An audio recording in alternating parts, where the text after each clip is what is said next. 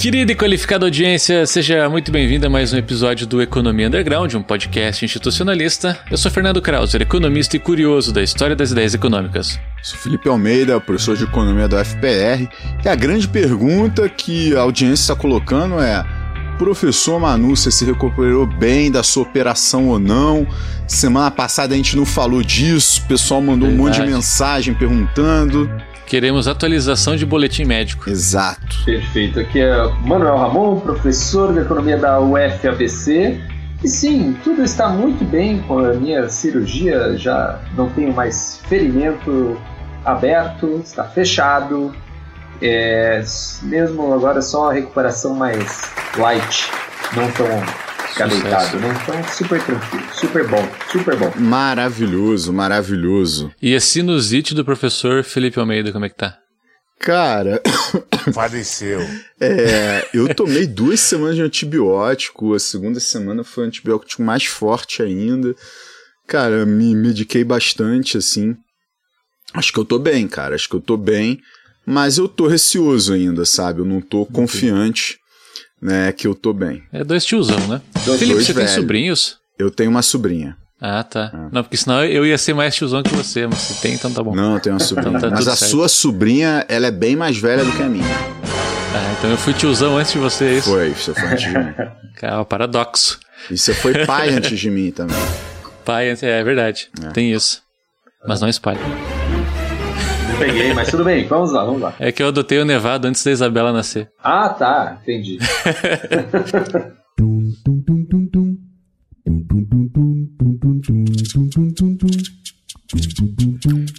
No episódio de hoje discutiremos a relação entre indivíduos, corporações e governos, trazendo luz às características do comportamento humano em uma sociedade de consumo. Nesta conversa, nos balizaremos na série documental O Século do Ego, de Adam Curtis, originalmente rodada em 2002, e também no texto The Hidden Persuaders, Institutions and Individuals in Economic Theory, de Geoffrey Hodgson. Pessoal, perguntinha de boaça para começar. Somos livres? Somos, somos livres. É, você toma suas decisões, correto? Manu toma as decisões dele. Cada membro da audiência toma as suas próprias decisões. Mas existem balizadores para essas decisões. Né? São balizadores sociais, muitas vezes. Né? São os hábitos, são as instituições. Né? O, a, o nosso querido documentário aqui. Né? Que ritmo, né? Que ritmo de documentário, né?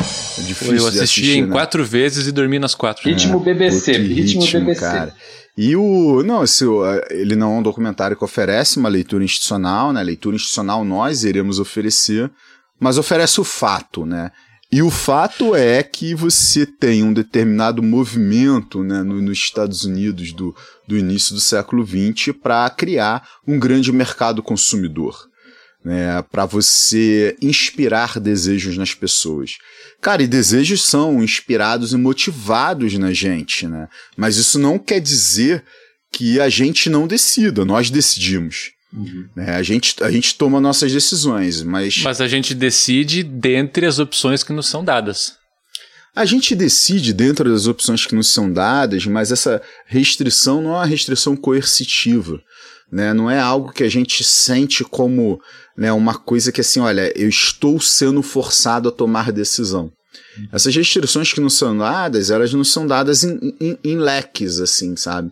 Então a gente não percebe muito, né, é, essa questão dessas restrições. Por isso que no título do, do nosso brother Hodgson, né, é os quem persuade está oculto, né?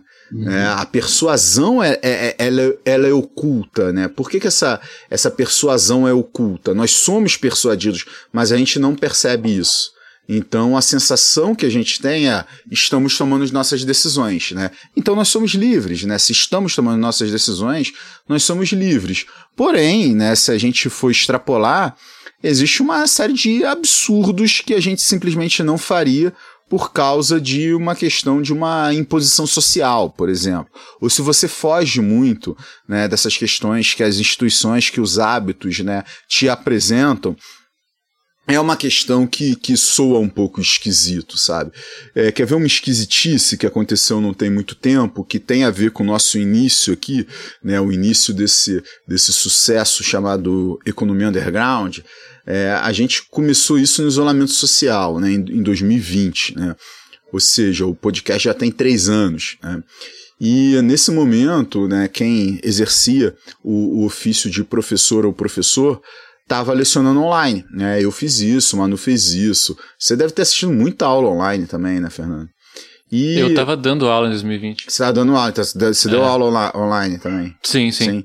Então, e, e assim, o comum hoje é na sala de aula ninguém exercer nenhuma atividade tabagista, né? É, é, o professor não fumar em sala de aula, alunos não fumarem em sala de aula. Existe uma lei né, em relação a isso mas a gente teve toda uma construção social que a gente talvez venha explorar no episódio de hoje aqui no nosso país, né, contra o tabagismo. É, a gente teve leis, a gente teve políticas, é, a gente tem uma série de fatores que fazem com que hoje o jovem brasileiro fuma menos. O jovem brasileiro fuma menos do que outros, do que o jovem brasileiro no passado e do que jovens em outras nações. É, então não é comum numa atividade na universidade né, as pessoas estarem fumando. Cara, me chamou muita atenção que uma aula que eu estava dando, um aluno acendeu cigarro e estava fumando. Ele estava fumando na casa dele e tal, assim, né? Eu, eu, eu acredito que não há uma restrição do indivíduo fumar na própria casa que não seja as outras pessoas. É, imagino que ele estava de janela aberta, ele não estava né, gerando né, um, um, um, um, procedimento meio esquisito né, para si mesmo ali.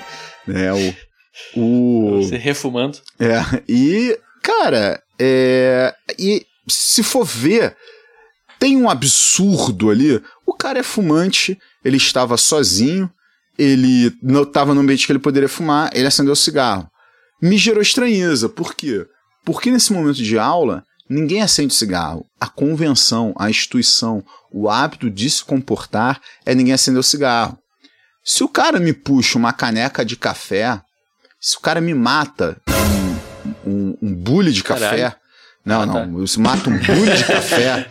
Né? Se esse cara me mata um bule de café igual a gloriosa professora Maria Conceição de Tavares fazia em cada aula. Né? Mas ela fumava também, então não é um ela bom exemplo. Fumava também. Não é um bom exemplo, então. É, mas não, café é um estimulante tranquilo, tranquilo da gente tomar. Né? Assim, é aceitável dentro de sala de aula. A gente acha assim, não, legal se comportar. O cigarro a gente já fica meio esquisito. Mas, mas vocês viveram as duas coisas, não? Eu vivi Vocês tiveram um momento, professores que fumavam? Sim. Eu vivi um momento de professores fumando em sala de aula. Eu não vivi um momento de discentes fumando em sala de aula, ou pelo menos a convenção aonde eu estudei, a instituição, o hábito, Entendi. era que alunos não fumavam em sala de aula, mas fumavam no corredor, entendeu? Uhum. Assim, ah. sair da sala de aula fumava, assim. Né? O fumo a, a, acontecia né? no, no ambiente universitário. Cara, a apresentação que eu tive, né? Eu fiz graduação no Estúdio de Economia na FRJ. A apresentação que eu tive lá na FRJ, a professora lá, que era a diretora do instituto na época, ela fazia uma apresentação, ela fumou uns 3, 4 cigarros fazendo uma apresentação, assim, pra gente. que doideira. Isso foi 2000. 2000. Isso foi 2000, foi cara. Foi a 84. Se você for ver, né, foi, sei lá, 23 anos atrás, assim, era tranquilo fazer isso, né? Era tranquilo fazer. Não, eu lembro na, na, na minha pós-graduação, professor, então 2010, fumava. Fumava, né? Fumava. Fumava. Cara, é recente então, né? recente. né? Essa mudança. Recente, 2010. Recente. Mas é. Cara, essa discussão é sempre complicada Ó, né? Manu vai discordar, Felipe. Sobre liberdade, né? Manu tem a liberdade de discordar. Tem a liberdade é. de. Não, não é discordar, mas eu acho que tem, tem um ponto aí importante, né? Que é basicamente. Você tem um jogo, né? Que é dado por regras sociais, né? Onde. O, o que se joga, né? E como se joga, você pode se utilizar das ferramentas, instituições que você tem, né, para atingir seus objetivos dentro do jogo, né? Dentro do jogo. Mas é, eu acho que a discussão da liberdade é, vai mais ou menos por aí, né? Você imagina um jogo de futebol, você tem que fazer o gol, é, você pode fazer esse gol com usando de um monte de regra. Pode fazer de cabeça, pode correr, pode chutar pro, pro seu companheiro, pode. pra companheira, que for, né? Não pode botar a mão na bola. É, você pode. Você tem toda a liberdade, né? Mas você, você pode tem... colocar a mão na bola, mas você é penalizado. Você é penalizado. Isso, né? Então você. É verdade. Ou seja, quer dizer, às vezes. Exemplo, o cara tem a liberdade de agir como quiser, né? Mas a questão é, mas e o jogo em si, né? O jogo, o campo, quem determinou isso? Né? Como, por que, que se joga esse jogo? Por que não se joga outro jogo? Né? E aí que está o, o ponto. Né? Quando a gente fala da. que fica, não fica claro, né, eu acho sempre isso, é que jogo a gente está jogando. Ou seja, eu tenho uma visão, eu acho que o documentário é bom nisso também, mas ele não é suficiente. Eu acho que tem, tem, tem algumas deficiências no documentário, porque acaba aparecendo quando vocês forem ver que, ou se vocês viram, quem está escutando, que assim, por causa de duas ou três pessoas, né, surge o marketing, surge a, uhum. uma democracia capitalista, né, surge o neoliberalismo e as coisas são muito mais complicadas. Surge o individualismo, surge o consumismo, né, e as coisas são bem mais complicadas do que isso, né? Sim. Pois é, cara, mas isso me chamou a atenção. Será que o documentário não está utilizando um prisma e olhando para algumas pessoas. Eu, eu acho, é. né? Esse é o ponto. A questão é, é a ênfase, né? Porque pode isso, parecer isso. que é isso. É o sobrinho do Freud nos Estados Unidos que, vamos dizer, é, é, manipulou toda, toda a publicidade, o marketing, o comportamento das firmas, do Estado, é, até Eduardo os 100 anos Barnes. de idade. Né? Até 100 anos de idade o cara estava fazendo isso. Né? E, meio difícil né, de, de engolir isso aí. Né? Mas a maneira como esse documentário demonstra ou apresenta as questões de exatamente o que a gente está falando: liberdade, democracia, é, um acesso a um conhecimento que permite com que você tenha uma vida social plena, é, isso sim nos interessa. Né? Isso se interessa é, para o institucionalismo. Então, esse é o ponto. Né? Eu acho que o Veblen concordaria comigo em dizer que nós temos várias possibilidades. O Veblen, o, o, o, Veblen, o, o Polan né, falaria a mesma coisa. Olha, existem diversos tipos de possibilidade de vida social. Né? Então, existem inúmeras possibilidades que a gente pode se organizar economicamente e socialmente. Inúmeras.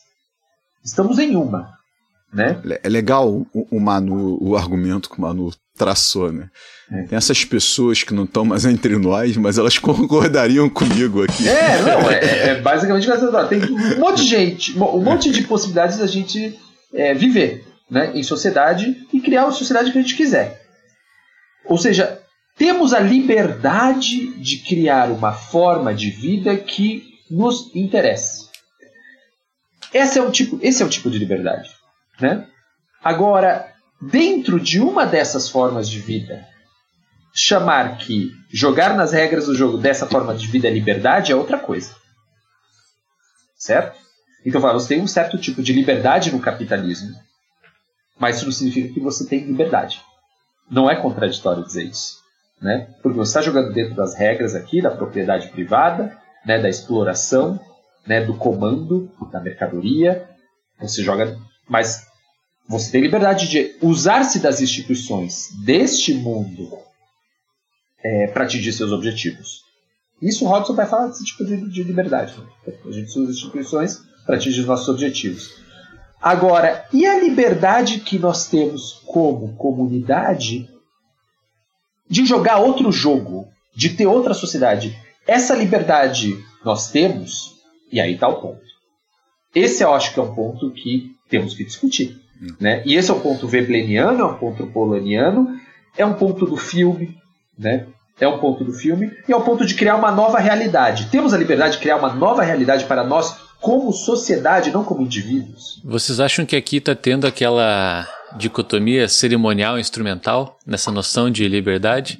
Talvez essa liberdade ela seja mais cerimonial do que hum, instrumental. Pode ser, é um bom caminho, hein? Eu acho, querida audiência, que já tá claro que a gente vai falar muito pouco do filme. já, já, ficou muito claro, né? Que. Não, mas, mas Manu, vamos, vamos pensar assim, tá? É, pensar qualquer sociedade ancestral. O que eu estou querendo dizer com isso, né? Qualquer sociedade que ela tem uma longevidade. Uhum. É, não precisamos falar de sistema legal, a gente pode falar de um sistema ético e moral da, daquela sociedade. Sim. Ela vai gerar esse sistema ético e moral, né, fazendo um, um, link com o episódio da semana passada, esse sistema fica inculcado, né, se torna uma crença fixa. Né, isso aí é apropriado pela tomada de decisão desses indivíduos aí. É, e esse pessoal vai escolher condicionado, né, condicionado por esse sistema. Sim. Né? Então, assim, como qualquer sociedade humana, você vê é, duas coisas se desenvolvendo. Você vê se desenvolver um sistema ético moral daquela sociedade e você vê se desenvolvendo alguma relação com o sobrenatural, né? É, é, essas coisas assim, elas sempre acabam se desenvolvendo. Claro que se a gente pensar em sociedades isoladas, com menos membros tal, é, é, essas coisas podem ser é, mais fixas ou mais sutis, dependendo da sociedade, mas esses elementos estão lá. Né? Então hoje a gente vive a, a, a, ética e a moralidade daquilo que foi estabelecido lá atrás. Perfeito. Se fosse est estabelecido uma outra coisa, era outra ética e outra moralidade. Né? Vamos, vamos supor, vamos supor, né, que a Revolução Russa tivesse gerado de fato um efeito dominó fortíssimo e a gente tivesse ido para um é, mundo comunista no século XX, né? A gente ia ter uma música, que música? Ah, tá legal. muito bom. Essa aí que o Fernando acabou de botar. Muito bom, muito bom. É, e aí a gente já está no outro sistema ético e moral, né? Então eu acho que assim, é, o, o, ser humano, ele geralmente, né, salvo é, situações de sistemas que são claramente autoritários, né, ele tem liberdade para tomar suas decisões e toma uma série de decisões, né? Porém, sempre há esse limitador do sistema ético e moral que nada mais é do que instituições, né? Uhum. Eu chamei de outra coisa, Sim. mas é instituições, né? Então sempre existe, né, esse, esse limitador, esse elemento que está inculcado na cabeça do pessoal via hábitos de pensamento. É, mas isso não significa uma, uma falta de liberdade.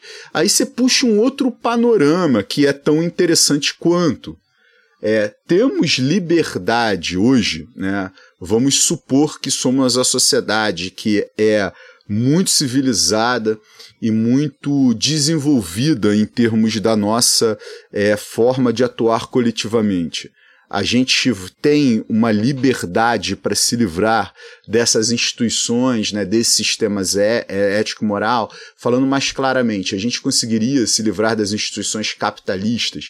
Eu tenho a impressão que nós não. Nós não, por quê? Porque isso já está inculcado. É, porque isso já está encronhado na nossa cabeça.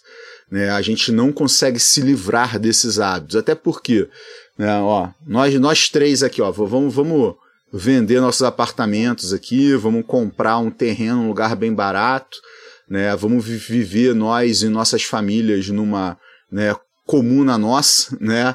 Vamos numa propriedade nossa que a gente vai plantar, que a gente vai fazer tudo tal, que a gente vai ter uma, uma vida feliz, é, longe da lógica capitalista. Né? Mas a gente vai carregar isso nossos hábitos de pensamento. A gente vai carregar essa lógica. Né? A gente, eu acho que não conseguiria. Eu acho que tem uma questão né, que ela é uma questão de você não muda só sistemas. Para os sistemas mudar, as pessoas têm que mudar. Hum. E chega um determinado momento que os hábitos estão tão enraizados que aquela, aquela pessoa ela já não muda. Né?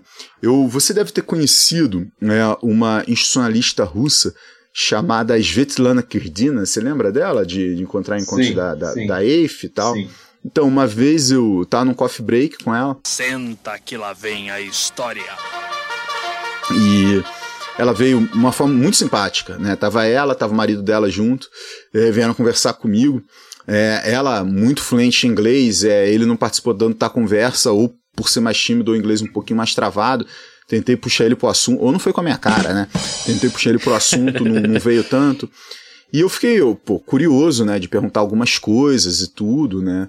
E ela perguntou do Brasil, perguntou uma pergunta de coisa do Brasil, eu falei, ah, ela abriu essa porta, eu posso perguntar tal. E aí foram perguntas muito aleatórias que eu fiz, assim, sabe? E muito, não aleatórias, muito abrangentes para de forma nenhuma deixar ela constrangida de falar algo. E aí uma das coisas que eu perguntei, não, mas assim, na, na sua visão, né, enquanto institucionalista, assim, quais são os principais entraves para o desenvolvimento né, dos países que fizeram parte né, da União Soviética, da Rússia e tudo mais. E ela falou: não, os, os principais problemas são os hábitos de pensamento. Uhum. A gente, boa parte da nossa população não possuem hábitos de pensamentos capitalistas, ainda possuem esses hábitos de pensamento de Sim. pessoas que viviam num socialismo, né? E é muito, é, é, é, aí ela deu um exemplo muito claro. Tem pessoas que têm dificuldade de entender uma economia fortemente monetizada, que você usa dinheiro para tudo, né? E ela apresenta isso como assim, olha, é, é, essa é a grande questão. Né? Tudo bem, eu pedi um panorama institucionalista, ela foi, ela levou isso muito a sério. Né? Mas não até. Lecture. É, é não, é, e, e, foi no, no, no core do institucionalismo, né? Então, nota, é, essa questão do é, liberdade de mudar a, a, o coletivo, ela é muito mais complexa, né? Agora, a liberdade da decisão, ela aí é uma liberdade que a gente vai ter sujeito a instituições, sujeito a hábitos e tudo uhum. mais. Então nós vemos em sociedade a, a vida em socie, social, a vida em sociedade, ela implica em liberdade, né? Nós criamos as liberdades que nós queremos. Nós as, criamos as, as liberdades, criam, concordo. Então, como, então pode dizer que no feudalismo era menos livre do que no capitalismo, ou na Rússia é menos livre que nos Estados Unidos, porque em todos esses lugares você tem uma institucionalidade que te vai dar opções de vida e de agir né, dentro da, da, daquele tipo de sociedade. Então, assim, a liberdade fica, eu acho bom, eu acho muito bom isso, porque estamos dizendo, é, não tem como chegar e falar, não, estamos levando o, o capitalismo está levando uma liberdade, os, os russos, né, ó, agora é, eles são é, livres. É. Que, que caiu a União Soviética, agora eles são mais livres, livres para quê? Não, na verdade não é. Isso, isso é importante, né? Na verdade, eles é passaram uma, a ter uma liberdade diferente. Uma nova liberdade, uma, um novo é. conjunto de instituições que dá um certo tipo de liberdade, mas não é mais liberdade que outra, né? É uma liberdade específica e ela não é mais liberdade do que nada. Inclusive, em vários aspectos, restringe a nossa capacidade humana de viver é, como humanos completos. Né? Eu acho que isso é Veblen. Né? Tem um juízo de valor ali. Né? Tem um e commons, valor, e, e, é muito commons, e né? É muito o commons, commons ele, ele via a expansão e a restrição que as ações coletivas enquanto instituições geravam, né? É. E aí quando você falou, Manu, que assim, não, é, a, a gente não tem mais ou menos de liberdade do que um socialismo ou um sistema feudal, né? Aí eu tenho certeza que tinha aquela pessoa ouvindo e falou: Claro que a gente tem. Mas é porque essa pessoa está usando os próprios hábitos de pensamento, uhum. está usando aquilo que foi inculcado na cabeça dela para olhar para o sistema feudal ou para olhar para o sistema é, um sistema socialista e falar não, eu tenho mais liberdade, uhum. Eu tenho mais liberdade porque eu posso fazer isso, isso e isso, na, nas outras situações eu não poderia fazer, né? Mas é que a pessoa tá olhando via o seu prisma, né? É aquilo. A mesma coisa as noções de conforto, né? Se olha, o cara mais rico de, sei lá, 200 anos atrás, ele não era tão confortável quanto eu sou hoje. Né? Sei lá, meu sofá, minha televisão, minha geladeira, minhas coisas assim. Mas é que, tipo, faz sentido essa comparação, né? Porque isso também é uma questão de hábitos socialmente compartilhados, né? É, mas é. você não acha que o, que o institucionalismo ele tem uma baliza que ele vai falar, peraí, tem instituições cerimoniais, tem instituições instrumentais, né? E vai ter sociedade que vai ter mais instituições é, instrumentais do que cerimoniais. Então a gente conseguiria de alguma maneira dizer, ó, é mais livre, é mais instrumental, uhum. né? é mais objetiva. Uhum. Né? E esse instrumentalismo é que garante o bem-estar da coletividade. O instrumentalismo basicamente vai nessa direção. Né? E o cerimonialismo não. Né? Então tem uma baliza nos institucionalistas que poderiam olhar as, as sociedades e dizer, essa aqui, eu não sei se poderia dizer mais livre, né? É, mas poderia dizer. É. É, Dentro de critérios instrumentais, talvez sim. Isso, Ela é instrumentalmente mais, mais livre. Instrument, é instrumentalmente mais livre. Isso sim. Isso é, sim. é, que a gente está tá, tá, tá num limiar de quase apresentar o institucionalismo como uma coisa teleológica, assim, sabe? Do jeito que a gente está falando, assim. Uhum. É, porque parece que a gente tem que chegar nesse ponto de mais liberdade, né? Que o mais liberdade é o desejável e que as instituições elas têm que ser constituídas para esse mais liberdade. Uhum. Quando o institucionalismo é, olha, as instituições são essas, a sociedade está dessa forma, porque as instituições são essas, elas evoluíram dessa forma, vamos ver como que a gente está, né? Uhum. E ter prognósticos de melhora, mas não era um prognóstico assim tão taxativo como temos que ter mais ou menos na frente. Sim. O que o institucionalismo de fato defendia era uma sociedade mais igualitária, em isso. amplos sentidos. Né? Então, eu não sei se é, isso nisso tem uma discussão de liberdade, eu não uhum. sei, eu nunca pensei liberdade, mas esse ponto, mas é uma questão do, do de um melhor provisionamento social. Uhum né, tipo de uma melhor distribuição dos bens, de um tratamento igualitário entre os indivíduos. Isso isso está no institucionalismo, uhum. mas é como uma sociedade que poderia gerar melhores resultados, mas não no sentido de temos que chegar em determinada sociedade, entendeu? Sim, sim, mas tem uma baliza de certos valores que você vai dizer, não, aqui é isso. Você vê o Veblen mesmo, ele está dizendo, olha, tem uma sociedade pobre mais, mais igualitária, né? que seria a selvageria pacífica. Existem essas sociedades. Né? Não, o Veblen, inclusive, fala é uma sociedade que vive em paz. Essa, né? Ele usa o, esse termo. Eles vivem em paz. Né? É, ou seja, essas sociedades têm valores, têm regras, têm uma arbitrariedade, mas podemos dizer que ela é mais livre, ou não. Né? Ela, ela, se, o ponto é esse, né? Tipo, é, bom, todas as sociedades são livres, né? Porque elas constroem o que é a liberdade para elas. O que é que eu vou fazer com essa tal liberdade? Né? Agora, essa, essa, essas são as questões centrais. Né? Tem algo é, que o Charles vai dizer, é para cá ou é para lá? Né? É. Ele tem essa questão cerimonial instrumental, ele vai dizer isso. É, para cá é melhor do que para lá. Né? Uhum, Mas é, é. não tem nada teleológico dizer, não, uma sociedade plenamente instrumental existe, é, é possível. Né? É, é. Não, e nota, o, inclusive a nossa liberdade é a liberdade de subjugar as outras pessoas, né? É. Então é uma liberdade que ela, nota, você dá essa liberdade para todos os indivíduos, mas por ser uma liberdade de subjugar, pelos nossos hábitos serem predatórios, tem indivíduos que são mais livres que outros, né? Sim.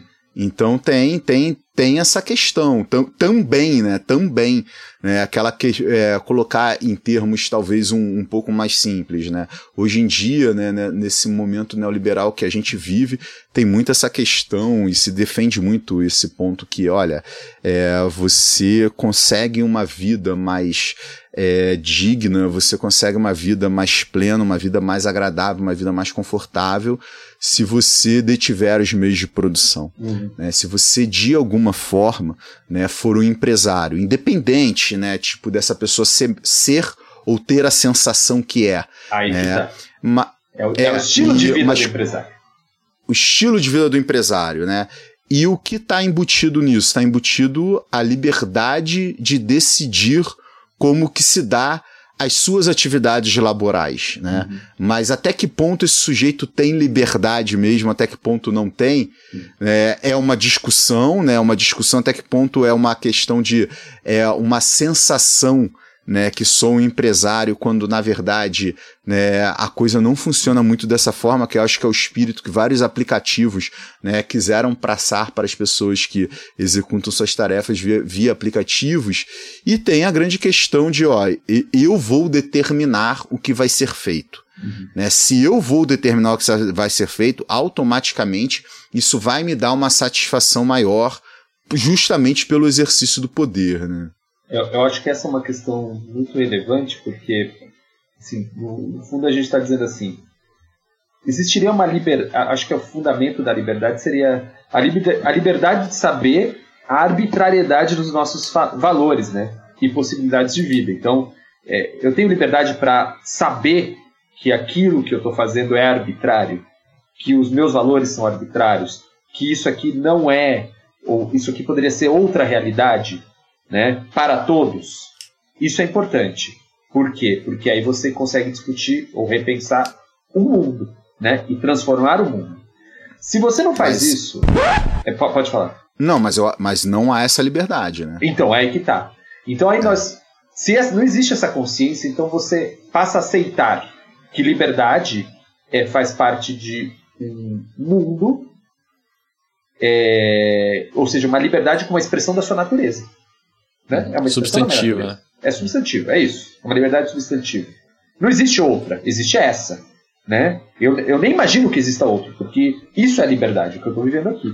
E eu acho que isso é uma questão importante que o filme coloca né? É que as sociedades no século. Ah, é, tem o filme. É, tem o filme. Mas a, a gente já estava indo pro episódio Devaneios e divagações weblerianas aleatórias. A gente já estava indo pro episódio com esse título, mas o Manu resgatou o filme. Não, mas quem assistiu o filme vai ver que faz, faz sentido essa conversa. Não, porque o que, que, Cara, o filme tá mostrando? Não oh. sei nem se a conversa fez sentido. o que dirá fazer sentido com o filme.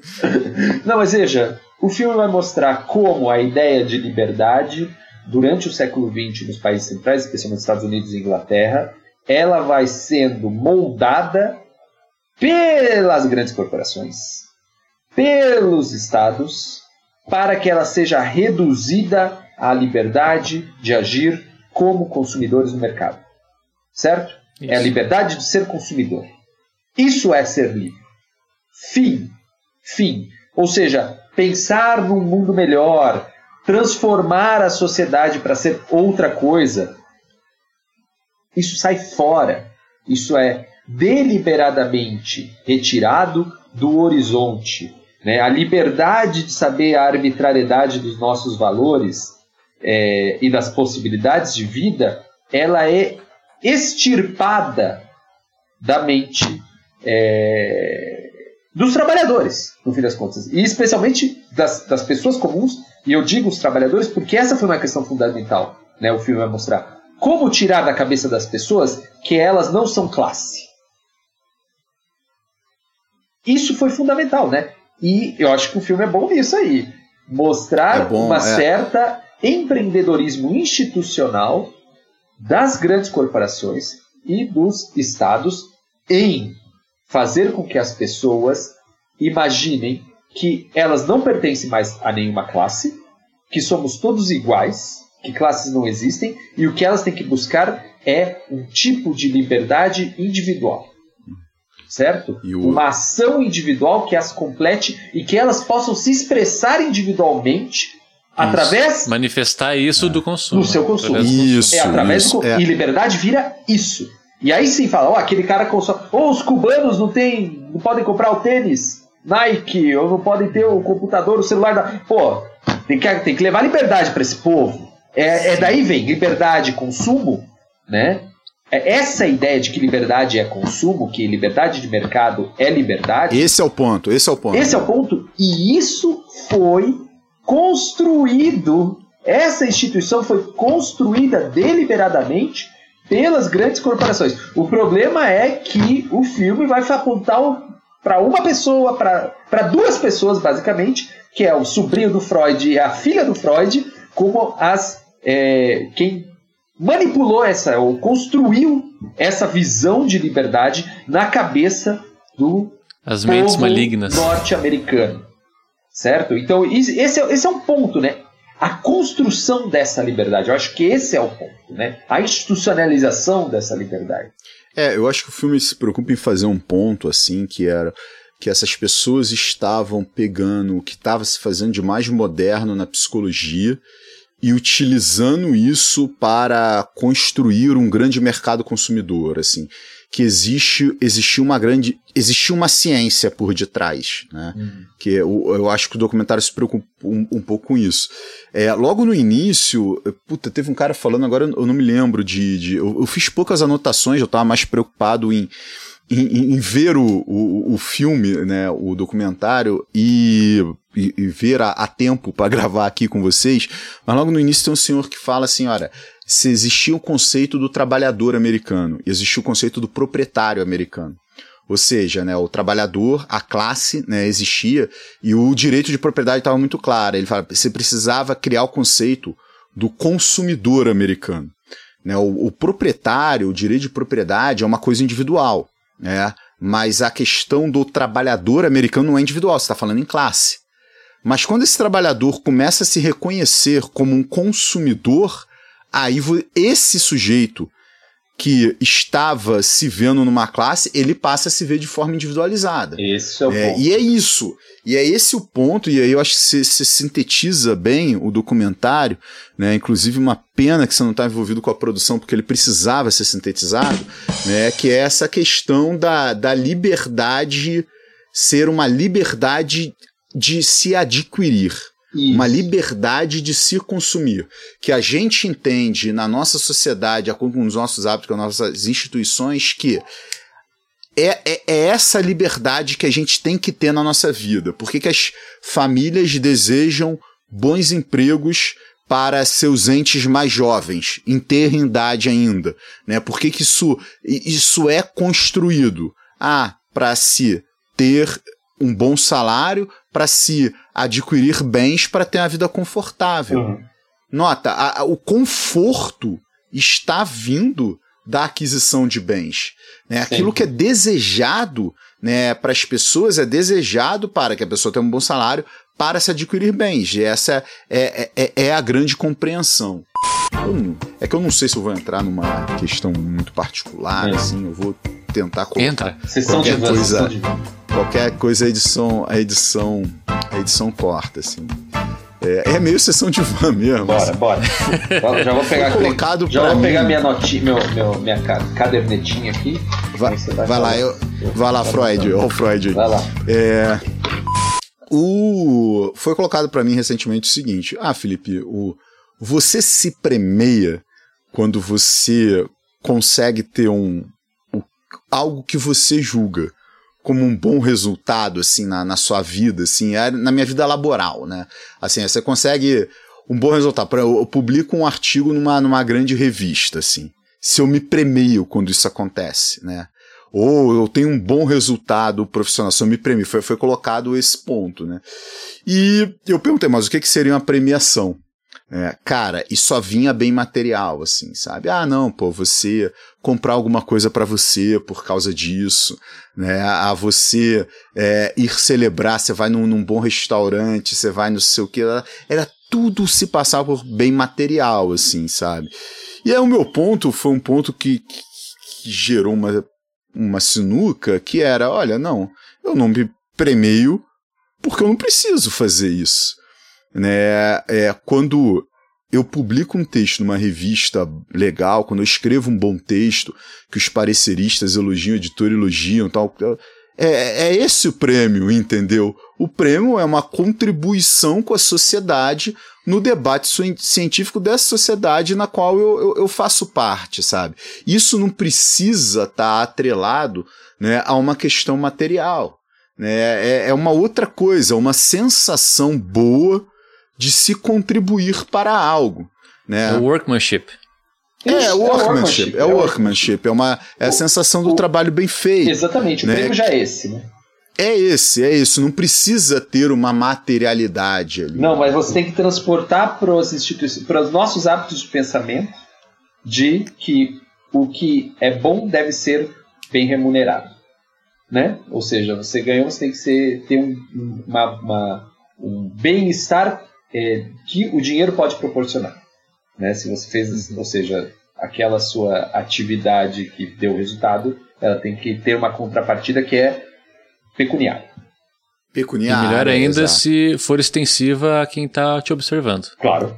demonstrar isso. É, né? É, Demonstração. emular. Isso, isso é um ponto importante porque o, o, documentário ele mostra com uma grande novidade que, peraí, a, a liberdade, essa liberdade de agir no mercado é, ela é uma invenção dos, dos negócios né, do século XX, mas o Weber está falando isso antes, né?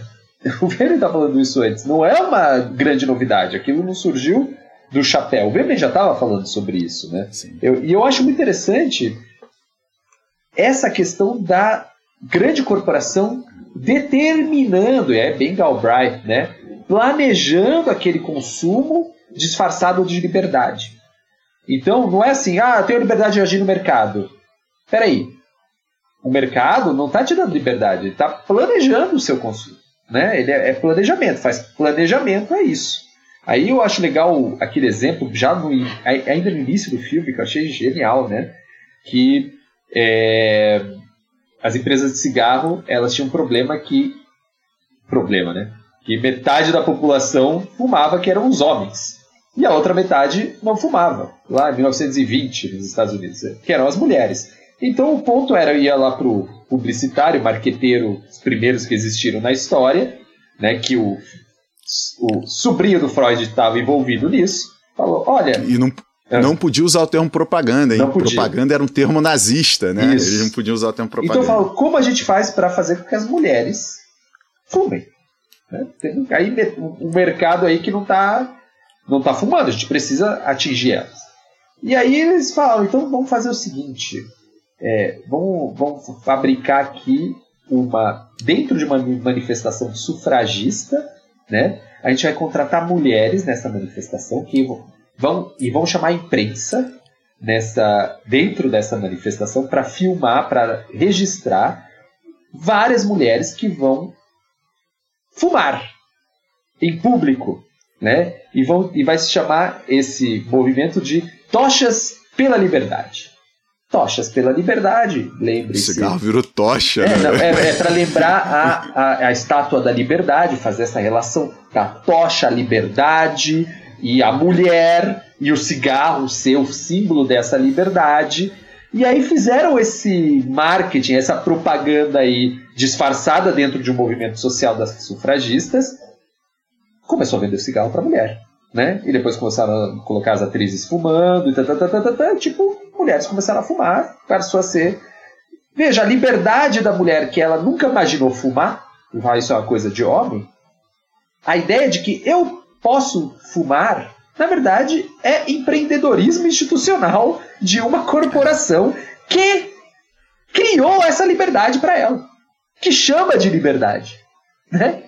Pode chamar. Tá, você pode fumar ou não. Ela podia fumar ou não. Mas ela não ia fumar, porque isso não estava no horizonte das possibilidades dela. Temos que trazer isso para o horizonte. É, é possível, é bom. Fume! Ela fuma. A questão é como atingir isso. Né? E essa grande corporação faz. É o que a grande corporação faz. E foi um empreendedorismo institucional muito perverso, né, cara? Porque eles foi, foi no, no, no, movimento das sufragistas, né? Ou seja, né, uhum. se você é uma mulher que, que se preocupa consigo mesma, com seus direitos tal, você deve fumar seu cigarrinho. Por que, que só seu marido fuma?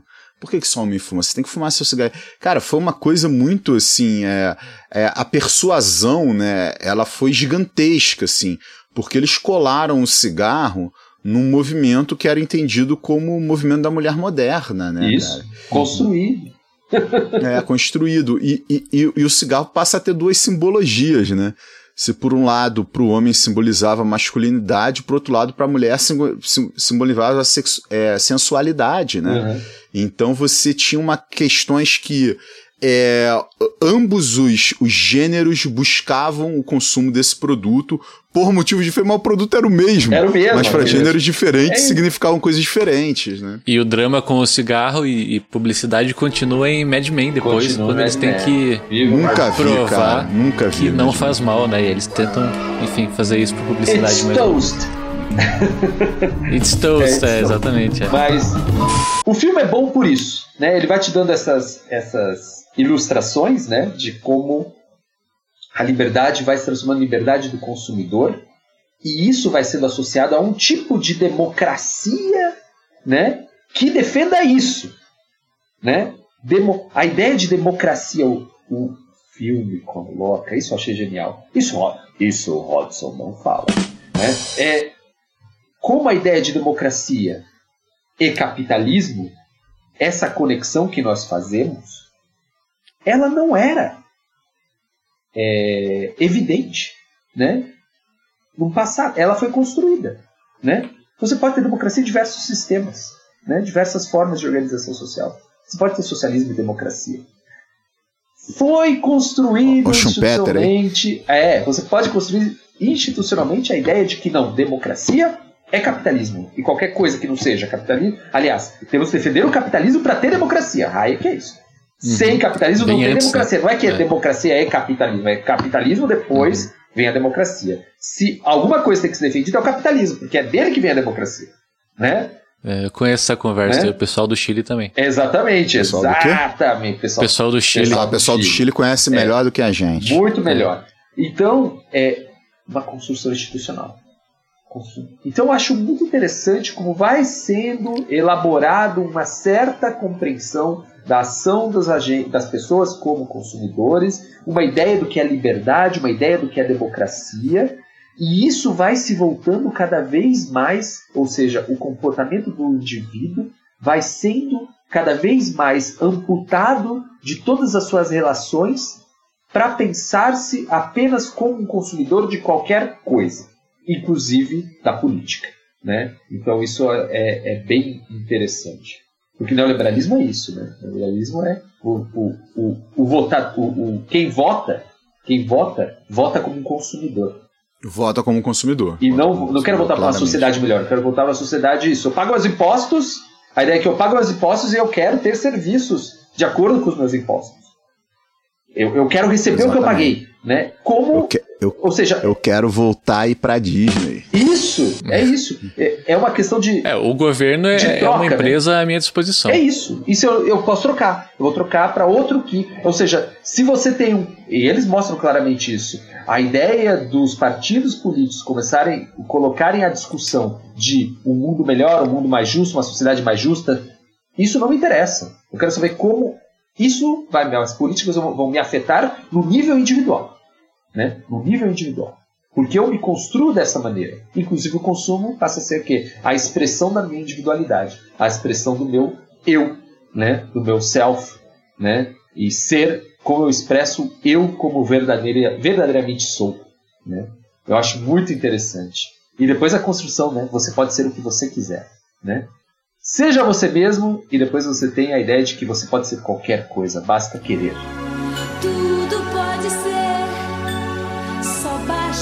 Acreditar. Que você tem que consumir, né? não o que é necessário consumir, mas o que é preciso consumir. Isso. Né? Não o que é necessário você consumir para você ter né, a sua vida tranquila ali e tal. Não, é, é aquilo que é preciso que você consuma socialmente, né? Você vai a diferença entre desejo e necessidade. Desejo, e necessidade, né? Mas vocês não concordam comigo que isso o Veblen já falava? Tipo, já, sim, já. Sim, isso, é, mas isso, Manu. Tipo, é emulativo. É, é. Isso, é emulativo. Isso, isso, é um viés de publicitário. É, né? Tem um livro muito famoso e também muito ruim chamado O Poder do Hábito. Ah. Que ele ah, estabelece já li, essa, já li essa merda, já. É, que ele, está, ele faz essa mesma narrativa temporal, assim, também. É. Parece que não existiu nada disso antes. Clique, assim, clickbait é, para institucionalista. O poder do hábito. Nossa, o livro é muito ruim. E, se, e, cara, volte e meia, você anda por aí, você vê gente lendo, assim, é muito triste. Ó, a Teoria da Classe Ociosa é de 1899. O primeiro livro do Freud é de 1900, uhum. né? Então toda essa base que o documentário alega que é utilizado ali né, nas primeiras décadas do século XX, tudo ela, toda ela foi constituída Sim. assim formalmente num livro depois do Veblen apresentar sua teoria formalmente no livro. Exatamente. Mas cara, isso pô, a, a, as mulheres fumando lá, as sufragistas e tal. Cara, o que, que você estava gerando ali? Você estava gerando o que emular, né? É a questão da, das estrelas de, de, de Hollywood, né? Dos políticos começarem a usar determinados produtos. Você está gerando o que emular, né? Você sempre está gerando aquilo que, que deve ser emulado, isso. né? E isso é então, é arbitrário, né? Isso é arbitrário, isso é um vested interest, que ele vai te dizer Sim. como você vai emular, de que maneira. E o filme não deixa isso. É, é, vou dizer, é complicado ver o filme numa perspectiva webliniana. Por quê? Porque o Weber está dizendo, bom, o ser humano, pós-barbarismo, ele emula, né? E ele quer, de uma certa maneira, submeter o outro. Né? Emular é isso, né? O quanto eu consigo passar o outro, mostrar que eu tenho mais poder que o outro. E o filme fala: ah, o consumo nos Estados Unidos, antes da entrada dos marqueteiros publicitários, é, as propagandas ou a divulgação do produto era sempre mostrando as qualidades daquele produto físicas, né? É, como aquilo pode ajudar a sua vida e não mostrar, olha, esse carro é melhor, é, é, é, você lá, coloca o cara dirigindo com uma uhum. moça do lado, né? Aquele negócio bem machista, é, os vizinhos olhando, né? Essa questão de causar inveja ao outro, é, calar o outro, podemos chamar lá como o moço falaria, né? O calar o outro. Nossa, grande novidade. Do... Mas o Weber fala, não, mas isso é isso é barbarismo, né? E o Weber vai dizer, isso sempre foi assim, né? E aliás, o que o, o documentário coloca aqui, ah, então se passa da necessidade para a. É, como é que é? Para a, desejo. Para o desejo, né? É, o Weber nunca teve a necessidade, né? Necessidade era. Isso existe, mas tá lá no Selvageria Pacífica, uma sociedade se organiza pela necessidade. Isso. E, e o, o, o documentário diz, não, teve essa ruptura do século XX e depois tem a ruptura de você consumir para mostrar quem você é. Né? Olha, mostrar que você é uma nova forma de emulação. Né? Não é uma ruptura. É agora você vai ter que se expressar. E só que você vai ver que essa expressão é totalmente modulada pelo consumo de algo que está já predeterminado para você consumir. Então não tem expressão é o, de nada. O Veblen tem uma questão que fica boa em, em inglês e, e, português, né? Porque em inglês fica waste and taste, né?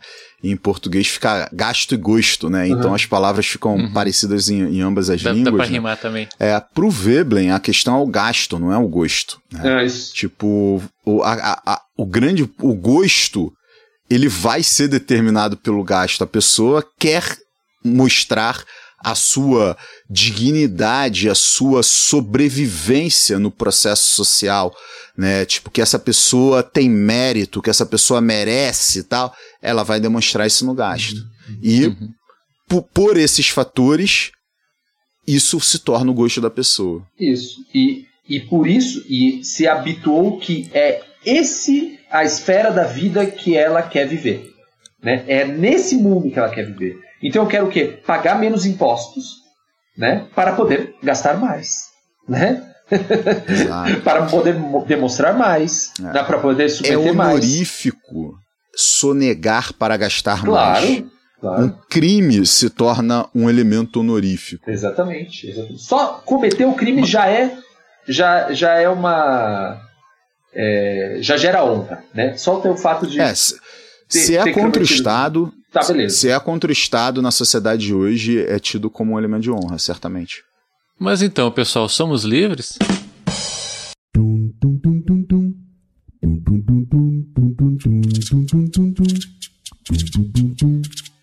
Quero lembrar nossa audiência que nós estamos no Instagram. Lá nós somos arroba Economia Underground. E também estamos abertos para receber comentários nos episódios do Spotify. Uh, temos abraço, pessoal? Temos, temos abraço Mais aqui abraço, para a nossa Deus. audiência, é. para Jonathan Martins. Jonathan Martins se demonstrou entristecido porque duas semanas atrás nós não tivemos episódios, mas Jonathan, estamos de volta aí, né? E fique tranquilo que estamos nos cuidando para não mais ter ausência. Tá? É, a Natália Donizete mandou melhoras pra gente, né? Amor de pessoa aí. E também fez a seguinte dica: falou: olha, se vocês assistirem o filme Triângulo da Tristeza, vocês vão fazer um episódio sobre esse filme. Né? Já fomos cobrados antes, né? É, a, a, sim, eu, eu acho que a Natália já indicou isso, inclusive, mas outras pessoas já falaram também. A Juliana Brandão, uma grande fã aí, que está, falou que está sempre nos escutando. E agora os abraços que trazem elementos para a gente a, é, se pronunciar. Antes disso, um abraço aqui para o Elvésio Rocha. O Elvésio Rocha é mais um daqueles ouvintes Pascoalete, né? É Opa. aquele ouvinte que entra em contato e fala: olha, a língua não está sendo muito bem empregada ali, tem um vício de linguagem aqui Né? e ali, mas falou que adora a gente, adora nosso senso de humor, então um grande abraço aí ao querido professor Elvésio Pasquale. Pasqualete não, Pasqualete era malhação, né? O professor de português é Pasquale, né? E aí que a gente, a gente chega, é, a gente chega naqueles ouvintes que demandam alguma interação nossa, algum posicionamento.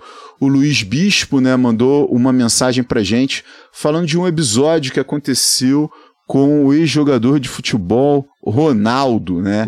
Que ele adquire o andar de um prédio em São Paulo, quando ele jogava no Corinthians, para fazer uma piscina de vidro nesse andar. É, Opa, e a consequência parece disso bem prático. é, é- era por causa da vista, né? E a consequência disso foi que ele imundou o apartamento de baixo, tá rolando processo até hoje, né? E aí ele falou, acho que tem um elemento aí, né, de se fazer alguma análise institucional.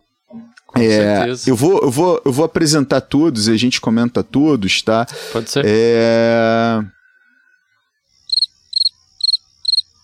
Muito bom. Não, mas é só esse só que, que busca uma interação. O, o outro é o Arthur Kulkamp. O Arthur Kulkamp, né? Ele, ele falou que é muito fã do nosso podcast, o podcast é maravilhoso. E o Arthur, o Arthur de fato, né, tá nos escutando pra caramba, né? Ele compartilha bastante coisa lá na- nas redes sociais, né? E é um membro bastante ativo da audiência. E aí, pessoal? E o Ronaldo querendo fazer piscina onde não pode, gerando. Cara, É, é, é, pro- o ápice da emulação. Exatamente. Não sei o que tinha aqui nesse andar, destrói tudo, tira, eu vou construir tudo de novo e vai ser um negócio mais inútil que alguém já construiu na vida. E- assim. e- Ma- assim, eu- o cara que mora embaixo com certeza é algum multimilionário também, né? Então não tenho dó não. Mas É, é, era um condomínio é, que de fato é, pessoas com grande poder aquisitivo habitam nesse condomínio, nesse prédio. Mas às vezes eu vou andar por ali e tem um bairro aqui perto onde o Ronaldo fica hospedado porque ele é o dono do cruzeiro, né? Dono, É, é. um, um fa- Fazano, né? O Hotel Fazano, ele fica na cobertura assim. E eu passo passando por ali, né? E aí, tipo, tinha uma McLaren, né, estacionada na rua. E eu fico pensando, as pessoas falam, ficam olhando, tiram fotos, sei lá, né? Mas eu fico pensando, porra, cara, você imagina você tá com o seu Uninho e por alguma distração você bateu na McLaren. Você não tem Ah, seguro. fudeu. Tipo, É. você ferrou a sua até a décima geração da sua família para pagar o farol da McLaren do cara. É criminoso, né? É, é- é- é, tipo, a pessoa anda com isso, tá dando, tipo, ge- gerando risco para a sociedade, né? E, tipo, andar com um carro desse na rua está gerando É um grande não me encosta. é, tipo, mano, não dá, cara. Tipo, se você tiver que pagar qualquer coisa ali. Então, ah, e tá na lei, não, você pode bater. Tipo, sim, mas acontecem distrações, acontecem problemas. Agora, tipo, até pra ser um problema e eu ter que pagar até o, a décima geração. Então, eu sou pela política de que não pode ter carro chique na rua. A Para proteger as é pessoas, trabalhadores também, desses né? caras. Tem que É. ser protegidos até do consumo desses caras. Não, mas pra quê, né? Pra quê? Porra, pra quê? Caralho, fazer uma piscina, uma puta vida e tal. Pra, cara, é, a- aonde claramente não daria pra fazer isso, sabe? Pra que ter um carro desse? Cara, certamente, certamente, né? O Ronaldo conseguiria ter acesso a uma excelente piscina que já estava construída. Né? Tipo, certamente existem carros muito mais baratos que uma McLaren que vão te transportar muito bem. Né? É, é- é, é a ostentação pela ostentação. Isso, né? mas é um Tipo, risco uma social, né? assim. É um risco social. É um risco, é um risco para todos. É, é um risco para isso e um cara andar armado na rua que pode dar um tiro em qualquer um sem querer, também é um risco, né? Não sei. Acho que tinha que regular isso aí. Tinha que regular a riqueza. Vamos nessa? Tem que proibir Tem rico. que proibir rico. Tem que proibir rico. É um risco para todo mundo. Proibir o ser humano. Também Ser humano ajuda. rico. Pessoal, eu tenho uma interação aqui Diga.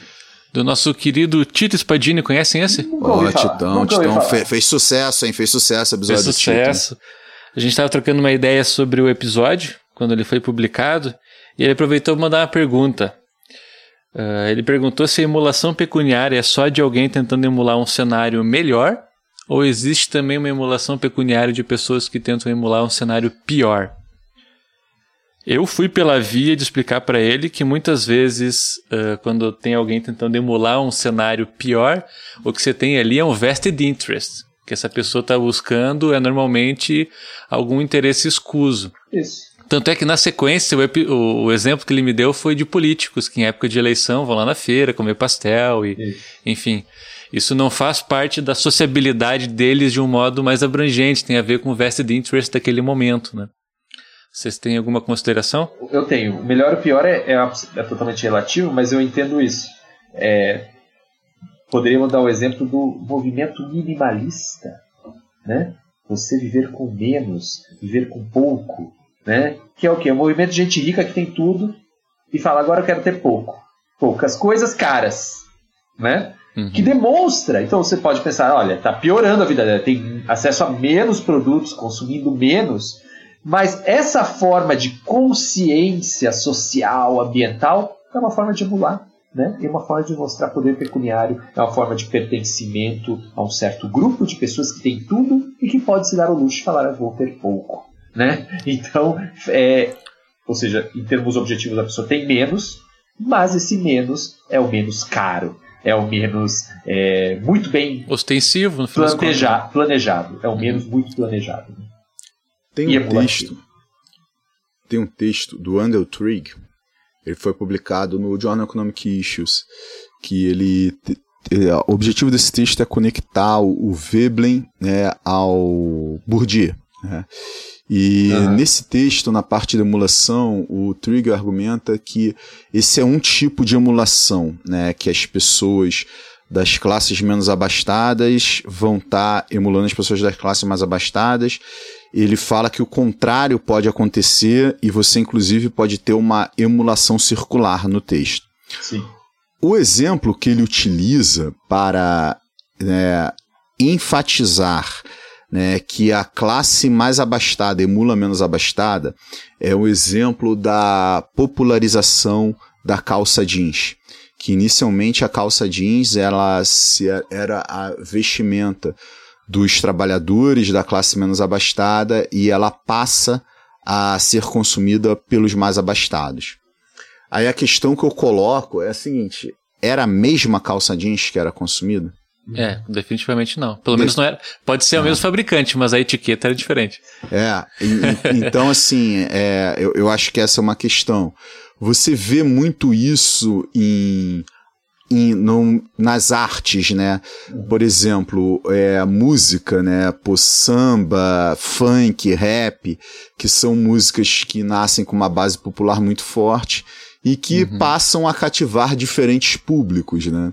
Mas a minha questão é: a classe mais abastada consome samba, funk, rap igual às classes menos abastadas, né? Uhum. Então eu acho que assim, é, você pode encontrar alguns exemplos de emulações que elas são diferentes de uma emulação do menos abastado pelo mais abastado. Mas existem muitas camadas nesses exemplos, você não pode simplesmente generalizar. Claro. Eu ainda acho que a emulação é da classe menos abastada para os mais abastados. Sabe? É, tem, tem essa, essa relação, certamente, mas pode acontecer essas Bom, os vested interests tipo, de tipos emulativos, né? Eu acho que o exemplo hum. mais clássico brasileiro, já falamos disso em algum momento, são as Havaianas. Né? Havaianas, Havaianas Chique é Scarpa, pô. Pode falar, não, é a mesma Havaianas, né? Do, a, a pessoa que trabalha na construção civil, né? Ou é, com limpeza, da pessoa que está passeando no shopping. Mas a Havaianas, ela inclui um contexto de uso dela, inclui a e no Brasil inclui especialmente a cor de quem está usando Havaianas, uhum. né? E isso muda tudo, né? Então, apesar do mesmo objeto, você tem contextos diferentes que fazem com esse mesmo objeto se transforme em diferentes, é, é, diferentes posições nas classes.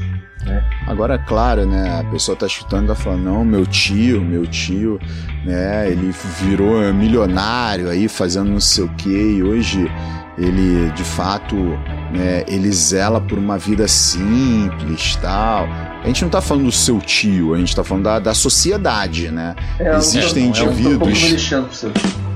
É, existem indivíduos que é, eles não seguem um padrão de uma análise generalista, mas generalizando, é. né, é isso que acontece. Na verdade, não é só o Manu que tá pouco se lixando pro seu tio, é a economia institucional como um todo. Né? e o Manu fala com propriedade porque ele tá morando ali na cobertura dele, que tem piscina, inclusive, tem. com excelente vista. Chama Intex quem, quem, conhece, conhece as piscinas Intex. Vai procurar lá na internet. Novo patrocinador?